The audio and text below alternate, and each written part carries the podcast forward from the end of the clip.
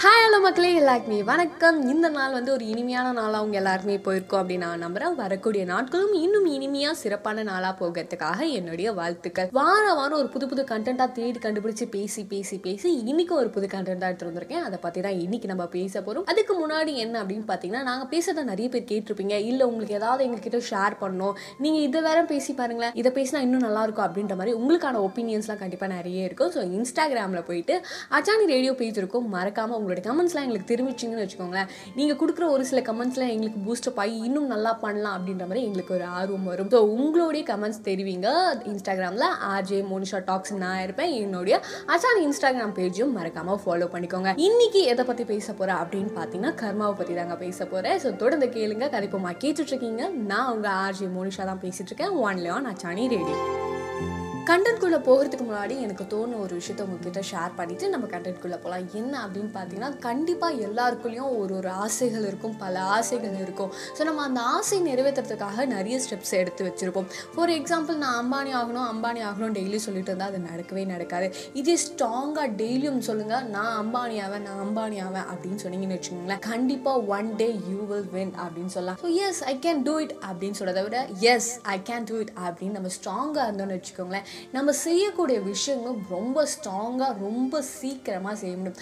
நம்ம சீக்கிரமாக நம்மளால வாழ்க்கையில் முன்னேற முடியலனாலும் நீ ஒரு விஷயத்த ஸ்ட்ராங்காக பண்ணுற அப்படின்னா ஒன் டே அதாவது ஒரு நாள் நீ கண்டிப்பாக உன் வாழ்க்கையில் நீ ஆசைப்பட்ட ஒரு விஷயம் உனக்காக கண்டிப்பாக கிடைக்கும் அப்படின்றத மைண்டில் வச்சுக்கோங்க. எது பண்ணாலும் மனசை தளர மட்டும் விட்டுறாதீங்க. சரி okay not for the delay ஸ்டேட்டாக கண்டென்ட்குள்ளே போகலாம் ஸோ ஸ்டார்டிங்லேயே சொல்லியிருப்பேன் எதை பற்றி பேச போகிறேன் அப்படின்ட்டு உங்கள் நல்லா தெரிஞ்சிருக்கும். கர்மாவை பற்றி தான் பேச போகிறேன் கர்மானா என்ன அப்படின்னு யோசிக்கிறீங்களா? சொல்லுவாங்க தெரியுமா? ஒரு பழமொழி வினை விதித்தவன் வினை அறுப்பான் அப்படின்ற ஒரு பழமொழி. ஸோ அதாவது நம்ம ஸ்டார்டிங்கில் ஒரு விஷயம் நல்லதாக ஒன்று செய்கிறோம் அப்படின்னு பார்த்தீங்கன்னா கொஞ்ச நாள் கழிச்சு அதே மாதிரி நல்ல விஷயம் நமக்கு நடக்கும். நம்ம ஒரு தப்பான ஒரு விஷயம் பண்ணுறோம் அப்படின்னா அது நமக்கு தப்பாக கொஞ்ச நாள் கழிச்சு நடக்கும் தெரியுமா? இது தாங்க வினை விதித்தவன் வினை அறுப்பான் அப்படின்னு சொல்கிற மாதிரி கர்மா இஸ் அ பூமராங் அப்படின்னு சொல்லுவாங்க.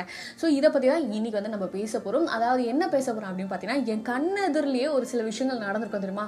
அப்போ நம்ம யோசிப்போம் அப்போ கர்மா இருக்குது கர்மா இருக்குன்னு சும்மாவா சொல்லியிருக்காங்க அப்படின்ற மாதிரி தோணுன ஒரு சில விஷயங்கள் உண்மையான விஷயங்கள். என் லைஃப் கண்ணதில் நடந்த ஒரு சில விஷயங்களை பற்றி தாங்க இன்னைக்கு உங்ககிட்ட பகிர்ந்துக்க போகிறேன் ஃபர்ஸ்ட் வந்து நான் எதை பற்றி சொல்ல போகிறேன் அப்படின்னு பார்த்தீங்கன்னா ஒரு ஸ்கூல் படிக்கிற பொண்ணு. ஸ்கூல் படிக்கிற பொண்ணுக்கு அந்த அளவுக்கு காசுலாம் தேவைப்படாது. இருந்தாலும் அந்த பொண்ணுக்கிட்ட வந்து காசுலாம் கொஞ்சம் இருந்துக்கிட்டே தான் இருக்குது ஒரு நாள் ஸ்கூல் முடிச்சுட்டு நடந்து போயிட்டு இருக்கும்போது ஒரு வயசானவர் பேக்கெட்லேருந்து ஒரு கொஞ்சம் காசு வந்து கீழே விழுது. இது அந்த பொண்ணு அவள் கண்ணால் பார்க்குறா பார்த்தும் அவர்கிட்ட கூப்பிட்டு சொல்லாமல் இந்த காசு வந்து அவள் எடுத்து வச்சுக்கிறா. எவ்வளோ எடுத்து வச்சுக்கிறா அப்படின்னு பார்த்தீங்கன்னா ஒரு த்ரீ ஹண்ட்ரட் வந்து எடுத்து வச்சுக்கிறா. அப்படியே கொஞ்சம் நாட்களும் அப்படியே போகுது. கொஞ்சம் நாட்கள் அப்படின்னா ஆஃப்டர் டூ இயர்ஸும் கடந்து போகுது. அவள் காலேஜ் ஜாயின் பண்ணுறா காலேஜ் ஜாயின் பண்ணப்போ இவளுக்கு வந்து புக் வாங்க சொல்கிறாங்க த்ரீ ஹண்ட்ரட் கொடுத்து. இவ அவங்க அம்மா கிட்ட போயிட்டு த்ரீ ஹண்ட்ரட் தான் தேவைப்படுது. ஆனால் அவள் சிக்ஸ் ஹண்ட்ரட் சொல்லி சிக்ஸ் ஹண்ட்ரட் அந்த புக்குக்காக வாங்குறா. சரி அப்புறமா காட்டலாமே அப்படின்ட்டு அவள் பேக்ல வச்சுட்டு இருக்கும்போது அந்த பேக்ல இருந்த காசு வந்து காணாம போயிடுது. அதாவது அவள் புக்கு வாங்கணும் அப்படின்ற இந்த முந்நூறுபாவும் இவ ஆசைப்பட்ட முந்நூறுபாவும் டோட்டலா ஆறுநூறுபா அது மொத்தமாவே காணாம போயிடும் அடுத்ததா கருமாலன் வந்து ஒரு சின்ன ஒரு எக்ஸாம்பிள் ஒன்று சொல்ல போகிறேன் உண்மையான நடந்த ஒரு சம்பவத்தை பற்றி தான் நான் சொல்ல போகிறேன் என்ன அப்படின்னு பார்த்தீங்கன்னா ஒரு லேடி கல்யாணம் ஆன லேடி வந்து குழந்தைங்கலாம் நல்ல ஒரு வளர்ந்த ஒரு குழந்தைங்க ஒரு ஹஸ்பண்ட் நல்ல ஒரு ஹஸ்பண்ட் இவங்க அஃபேரில் இருந்திருக்காங்க. அவங்க அஃபேரில் இருக்கும்போது பக்கத்து வீட்டில் ஒரு பொண்ணு வந்து லவ் பண்ணிட்டு இருக்கா. ஒர்க் போகிற ஒரு பொண்ணு நல்ல மெச்சூர்டான பொண்ணு நல்ல ஒரு பொண்ணு சொல்லலாம். அந்த பொண்ணு லவ் பண்ணுறது இந்த அஃபேரில் இருக்கிற லேடிக்கு வந்து தெரிய வந்துச்சு.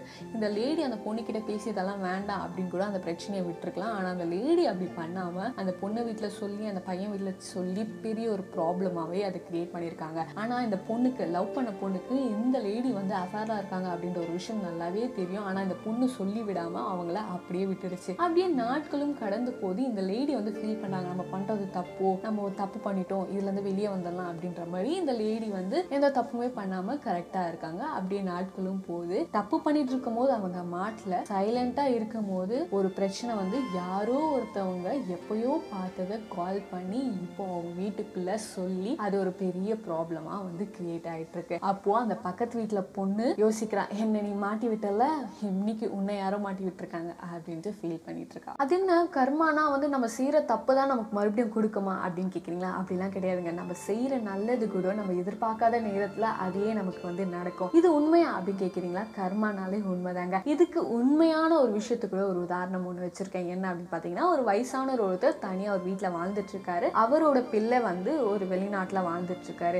ஸோ இவருக்கு வந்து இருக்கிற சொத்து வந்து அதிகமான சொத்து. அவங்க பிள்ளை பேரில் வந்து பாதி எழுதி வச்சுட்டு மீதி சொத்தெல்லாம் என்ன பண்ணுறாரு பார்த்தீங்கன்னா அவர் பக்கத்துலேயே ஒரு ஆசிரமம் இருக்குது அந்த ஆசிரமத்தில் கொஞ்சம் காசுகளை வந்து எவ்வளோலாம் அவரால் கொடுக்க முடியுமோ அதெல்லாம் வந்து கொஞ்சம் கொஞ்சமாக கொடுத்துட்டு இருப்பாரு. அந்த குழந்தைங்க படிப்பு உதவிக்காக இருக்கட்டும் சாப்பிட்றதுக்காக இருக்கட்டும் எல்லாத்துக்குமே வந்து அவரால் முடிஞ்ச ஒரு உதவிகளை வந்து கொடுத்துக்கிட்டே இருப்பார் அவர்.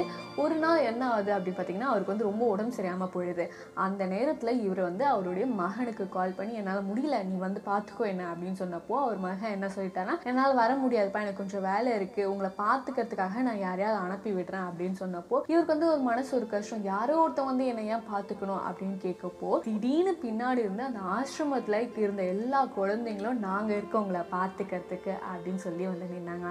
ஸோ கர்மான்றது கெட்டது மட்டும் இல்லைங்க. நம்ம செய்கிற நல்லது கூட நமக்கு திருப்பி வருமா? அது நம்ம வாழ்க்கையில் வந்து எப்போவுமே வந்து நம்ம தப்பு வேணும்ன்ட்டு அப்படின்றது பண்ணவே மாட்டோம். நம்மள அறியாமல் தான் ஒரு சில தப்புகளில் வந்து நம்ம பண்ணுவோம். ஸோ அதாவது நம்ம பண்ணுற ஒரு விஷயம் நமக்கு தப்பு அப்படின்னு நம்ம உணர்ந்துட்டோம்னு வச்சுக்கோங்களேன் அதை சால்வ் பண்ணுறதுக்கு சொல்யூஷன் தேடுங்க. அதை மறைக்கிறதுக்காக வேற ஒரு தப்பை வந்து நம்ம பண்ணிக்கிட்டே இருக்கக்கூடாது ஸோ ஸ்ப்ரெட் யுவர் லவ் அதாவது உங்கள் கூட இருக்கவங்களுக்காக அன்பை செலுத்துங்க. அது யாராக இருந்தாலும் சரி ஆனால் அன்பு செலுத்துறதுலையும் பார்த்து கவனமாக நம்ம யார் மேலே செலுத்துகிறோம் அப்படின்றதையும் பார்த்து செலுத்துங்க. ஸோ இதோட நான் விடைபெறுகிறேன். பேசிட்டு இருந்தது நான் உங்கள் ஆர்ஜே மோனிஷா. கரிப்பமா கேட்டுட்டு இருந்தீங்க. ஒன்லி ஆன் சாணி ரேடியோவில் அடுத்த வாரம் இன்னொரு அழகான ஒரு போட்காஸ்ட்டில் உங்கள் எல்லாரையும் சந்திக்கிறேன்.